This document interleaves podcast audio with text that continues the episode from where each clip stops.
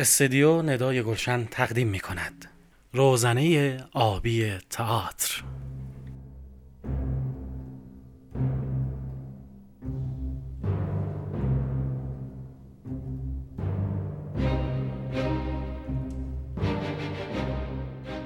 به نام خداوند جان و خرد سید حسین رسولی هستم طراح و تنظیم کننده پادکست روزنه آبی تئاتر. من و دوستانم تصمیم داریم در این سلسله پادکست ها به وضعیت تاریخ و چشم انداز تئاتر ایران بپردازیم. با ما همراه باشید.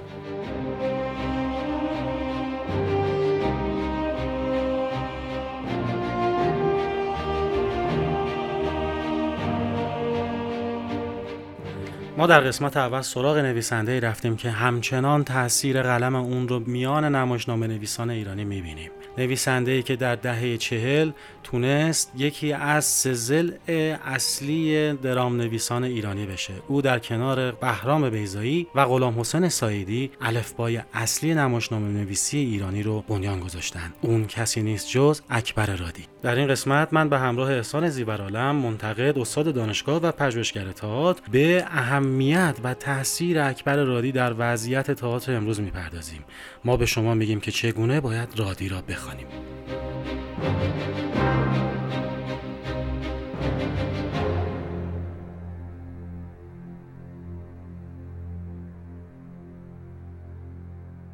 اکبر رادی ده مهر 1318 توی رش به دنیا میاد و در 17 سالگی تصمیم می‌گیره اولین داستان خودش رو بنویسه. جالبه که توی سال 1338 اولین نمایشنامه خودش به نام روزنه آبی رو می‌نویسه و دقیقا از همون زمان تبدیل میشه به یکی از مهمترین نمایشنامه نویسان ایرانی. رادی تصمیم می‌گیره تا نمایشنامه خودش رو پیش جلال آل احمد ببره تا بتونه اون رو چاپ بکنه. همینجا باید تاکید کنم که چاپ نمایشنامه یکی از ویژگی های فکری و کاری اکبر رادیه. جلال آل احمد چاپ نمایشنامه رو قبول نمی‌کنه و به اکبر رادی پیشنهاد می‌کنه که تغییراتی رو روی نمایشنامه اعمال بکنه. اما اکبر رادی زیر بار نمیره و اونطور که خودش میگه با عصبانیت شدیدی دفتر جلال آل احمد رو ترک می‌کنه. جالبه که جلال آل احمد وقتی این نمایش روی صحنه میره اون رو می‌بینه و یک نقد تند و تیزی هم برای اکبر رادی می‌نویسه. بعدها اکبر رادی یادداشتی رو می‌نویسه و اونجا اعتراف می‌کنه که ای کاش حرفهای جلال آل احمد رو گوش کرده بود و دقیقا حرفهای اون رو درست می‌دونه. چرا روی این موضوع تاکید کردم؟ برای اینکه ما همیشه شاهد جدال منتقدان و نویسندگان هستیم. اما اعترافی که اکبر رادی می‌کنه می‌تونه برای ما بسیار راهگشا باشه. همونطور که می‌دونید اکبر رادی معلم بود و تاثیر آموزش رو داریم توی نمایشنامه‌های اون می‌بینیم. برای همین ما می‌تونیم بگیم که تحت تاثیر آثار آموزشی برتول برشت هم هست. بسیاری اما اعتقاد دارن اکبر رادی چخوف ایرانه یا خیلی ها میگن اکبر رادی آرتور میلر ایرانه. منتقدان زیادی مثلا گفتن که هنری کیپسن خیلی روی اکبر رادی تاثیر گذاشته خودش هم روی این موضوع تاکید داره. اما اکبر رادی قلم خودش رو پیدا می‌کنه و سبک و سیاق در واقع ایرانی خودش رو پیش می‌بره. و می‌تونیم بگیم که از پیشینه تاریخ درام استفاده می‌کنه نه اینکه بگیم از اونها کپی می‌کنه.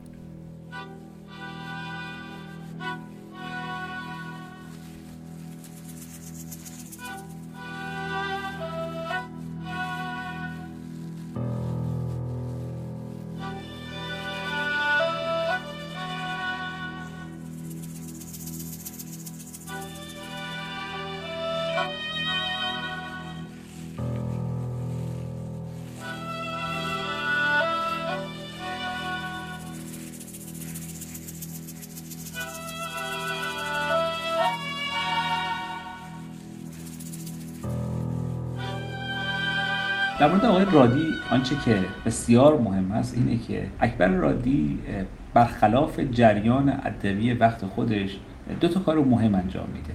یکی این که شاید شاید به طبع ساعدی زبان مردم کوچه و بازار رو وارد ادبیات نمایشی می‌کنه. تا پیش از در واقع آقای رادی خیلی زبان ادبیات پرتمطراق هست و هنوز در گیر و بند اون ادبیات شیرین دوره قاجار هست. چرا میگم شیرین؟ چون به حال ادبیات قاجار منجر به یک نوع کمدی نویسی میشه که کماکان در ایران جاری و ساری از شما در سنگلج یا حتی در نمایش سیاه بازی از اون شیوه نوشتاری که حسن مقدم و امثال هم خلقش کردن استفاده میشه. ولی کاری که خلاف سایری آقای رادی این ادبیات کوچ و بازار رو به نظر یکم طبقاتی کرد. خودش معلم بود آدم فرهنگی بود از طبقه متوسط بود و به نظر می‌رسه که این نگاه طبقه متوسط شهری به زبان رو برجسته می‌کنه. حتی جاهایی که شخصیت هاش نسبتا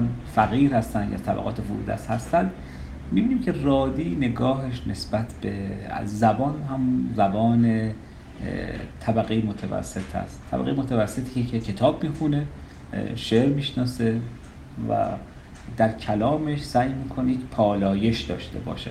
برای همین برخلاف خیلی از نویسندگان دهه چهل و پنجاه که در نوشتن دیالوگ های عوامانه یا چجوری بگم محاوره حتی به سراغ فهاشی می‌رفتن حتی به سمت زبان زیرزمینی رفتن. نمونه خیلی خوبش فکر کنم نمایشنامه پوک عباس نلبندیان باشه. رادی هیچ وقت به این سمت نمیره. چون که طبقه متوسطی که نمایندگیش می‌کرد در اون دوره به حال طبقه کتابخانی هم بود رادی یک ویژگی مثبت دیگه توی نمایشنامه نویسیش داشت. اونم استفاده از مجاز و استعاره و کنایات خیلی قوی بود که کماکان زبان فارسی رو جذاب و خوندنی می‌کرد. خیلی از اون کنایات رو نمی‌شد مثلا در شعر یا داستانگویی استفاده کرد چون که محصول محاورات بود. و اینها رو خیلی زیبا میاره در متنش و حتی اینجا میگم دو پهلو میشه یعنی آن استعاره و کنایه‌ای که نمی‌شد در مثلا داستان یا شعر استفاده کرد. رادی رو تبدیلش می‌کنه به یک عنصر شاعرانه در نمایشنامه. یعنی پلیس بین ادبیات داستانی یا ادبیات منظوم و در نهایت ادبیات نمایشی.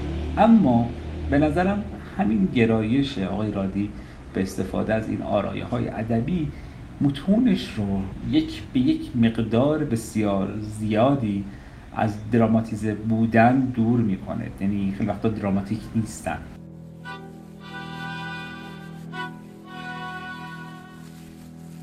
بشنویم بخشهایی از نمایش رادیویی ملودی شهر بارانی به کارگردانی جواد پیشگر.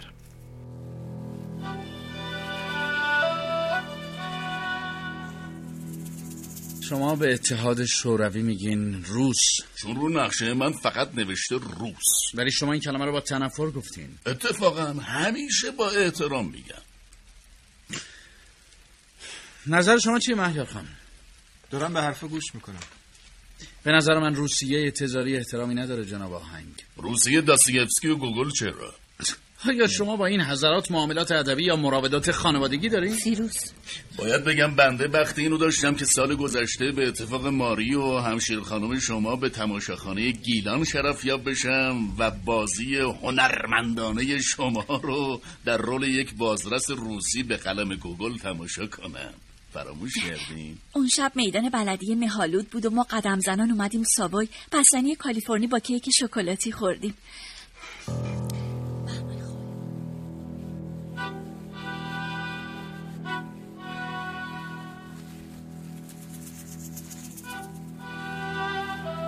بین سالهای 1338 تا 1340 غلام حسین سایدی، بهرام بیزایی و اکبر رادی اولین نمایشنامه های خودشون رو می نویسن. کارهای غلام حسین سایدی بسیار به چشم میاد. برای اینکه پرفروشترین نویسنده ایرانه و همچنین توی سینما هم فعالیت مستمری داره. خب همونطور که می‌دونید فیلمنامه گاو رو می‌نویسه و فیلمنامه گاو یکی از آثار اولیه موج نو سینمای ایرانه.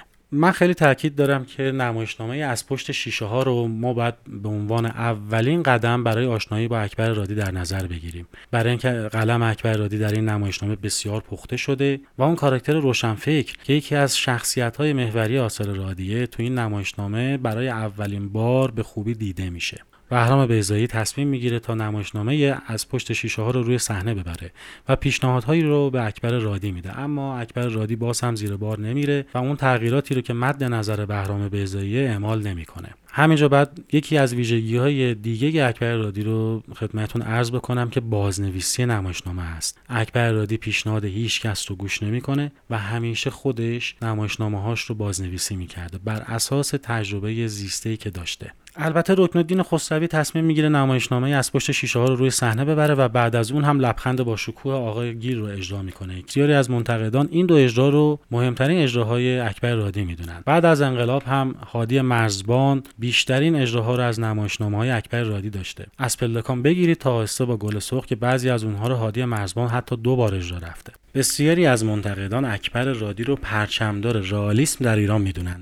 اما این گزاره بسیار غلطیه. برای اینکه اکبر رادی توی نمایشنامه های خانمچه و محتابی هاملت با سالاد فصل و حتی شب به جناب کند دست به تجربه گرایی می‌زنه و نمایشنامه های مدرنی رو اجرا می‌کنه. در نقطه‌ای که برای اکبر رادی نوشته شده آثار اون رو رمانتیک و حتی غیر صحنه‌ای می‌دونن. خیلی هم گفتن کشتار و طولانیه. یکی دیگر ویژگی هایی که اکبر رادی داره تاکید روی استقلال هنرمنده. برای همین اون هیچ وقت با هیچ ارگان دولتی و رسمی کار نمی‌کنه. نصر اکبر رادی بسیار برنده و جدلیه و ما می‌تونیم توی نامه هاش هم اونها رو ببینیم. مثلا می‌تونید به نامه که برای فرج سرکویی نوشته که سردبیر مجله آدینه بود نگاه بکنید و ببینید که چقدر واژگان تندی رو اکبر رادی برای منتقدان خودش به کار میبرده. کاراکترهای محوری اکبر رادی هم نصر تندی دارن یعنی کاملا برنده صحبت می‌کنن با اینکه برخی از واژه ها ادبیه و وارد حوزه ادبیات میشه اما منظور کاراکتر رو به خوبی میرسونن اکبر رادی در مجموع 22 تا نمایشنامه نوشته که برخی از اونها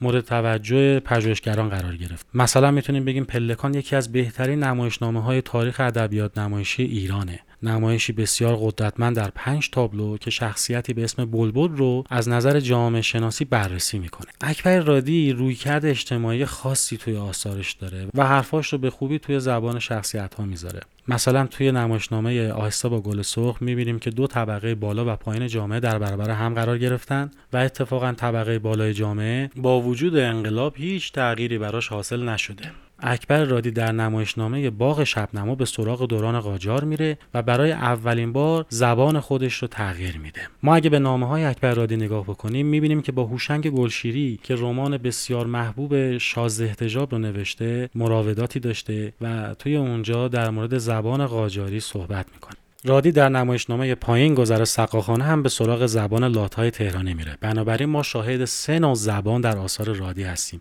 برخلاف اون ادعایی که برخی از منتقدان داشتن که اکبر رادی فقط به زبان حال می‌پردازه در ادامه بخشهایی از نمایش افول به کارگردانی صدرالدین شجره رو میشنوید. این زمین جزغاله ای که به رخ من کشیدی من سی سال تمام خودم رو تو اون شهید کردم. حالا شما وز کنین وزم منو بچینین استخونم و زیر دندونتون بجوین من که از کوره در نمیرم. من به همه اینا میخندم. برید برید. برید یه نگاه به دستای لطیفتون بکنین و یه جو سر غیرت بیاین. دستا دستای من! من فقط با دستام زندگی کردم. سی سال سی سال تمام با این دستام رنج کشیدم. و حالا اون همه رنج مثل یه حال نور دور دستام حلقه بسته. نگاه کن. نه نه تو نمی‌تونی ببینی. چشم پاک می‌خواد که نور و دور این دستا ببینه.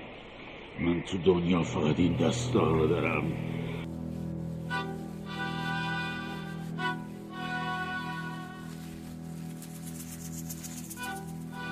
به نظر میسه که آدمهاش از منظر از بستر داستان جدا میشن و وارد بازی های زبانی میشن که خیلی خوشگل هستن. میراث آقای رادی هم در تمام این سالها بر ما پوشیده نیست. یعنی ما می‌بینیم که آقای رادی به شکل‌های مختلف در متون مثلا شخصیتی مثل حمید رضا نعیمی یا شهرام کرمی اونهایی که داستاناشون ایرانی هستن. نمایان میشه در نسل دهه هفتاد مخصوصا رادی خیلی پررنگ میشه. بخشش هم برمیگرده به کشف دوباره چخوف در ایران و اون میل خاص به اون اون چیزی که بدن ایرانی ها چخوف درک می‌کنن. اون ایستایی چخوف که در متون رادی هم به حال وجود داره. من جایی خوندم در کتاب ناصر حسینی که در اتاق آقای رادی تنها تابلو عکسی که وجود داشته عکس آنتوان چخوف بوده.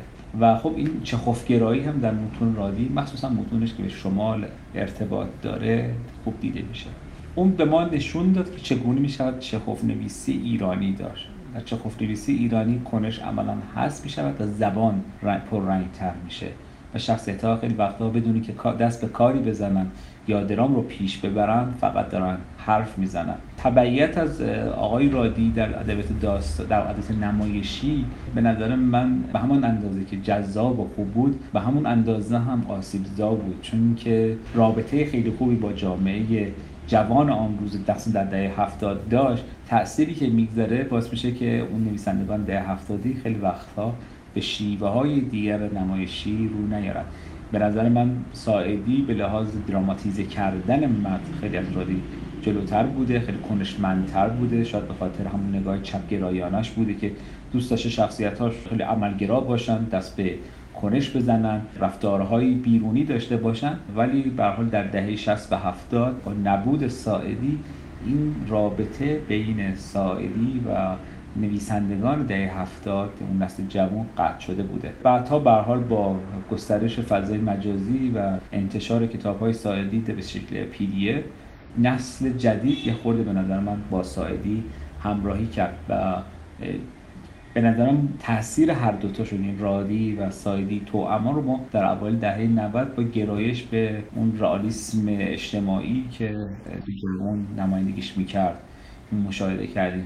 این به در سالهای اخیر دوباره به یک فاصله گیری از هم رادی و هم سایدی روبرو هستیم. چون که با جریان هایی مثل ناداستان در ادبیات داستانی با فکر کنم با نادرام هم روبرو خواهیم بود. هرچند که من هنوز این عنوان ادبی رو در دنیای ادبیات نمایشی غرب یا شرق ندیدم.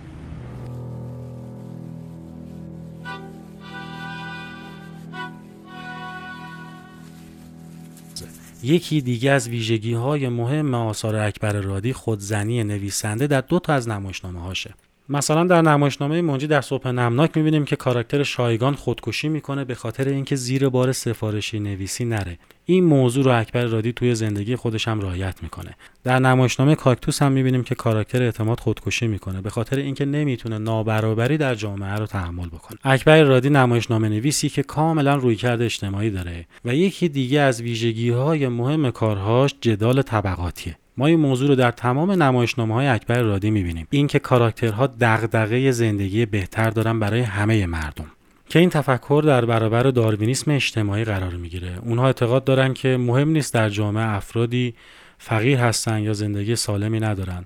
ما بعد اجازه بدیم اونها بمیرن. اکبر رادی از جمله نویسندگانیه که با این موضوع مخالفه و به برابری اجتماعی اعتقاد داره.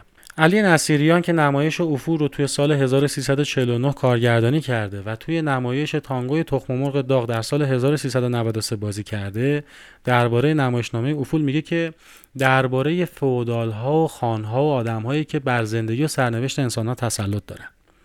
همچنین تاکید می‌کنه که این نمایشنامه اون زمان خیلی برد داشته و ساختار به شدت جذاب گیرایی هم داشته. بنابراین ما متوجه میشیم چرا اکبر رادی یکی از مهمترین نویسندگان ایرانیه برای اینکه به تاریخ اکنونیت خودش توجه ویژه‌ای می‌کرده.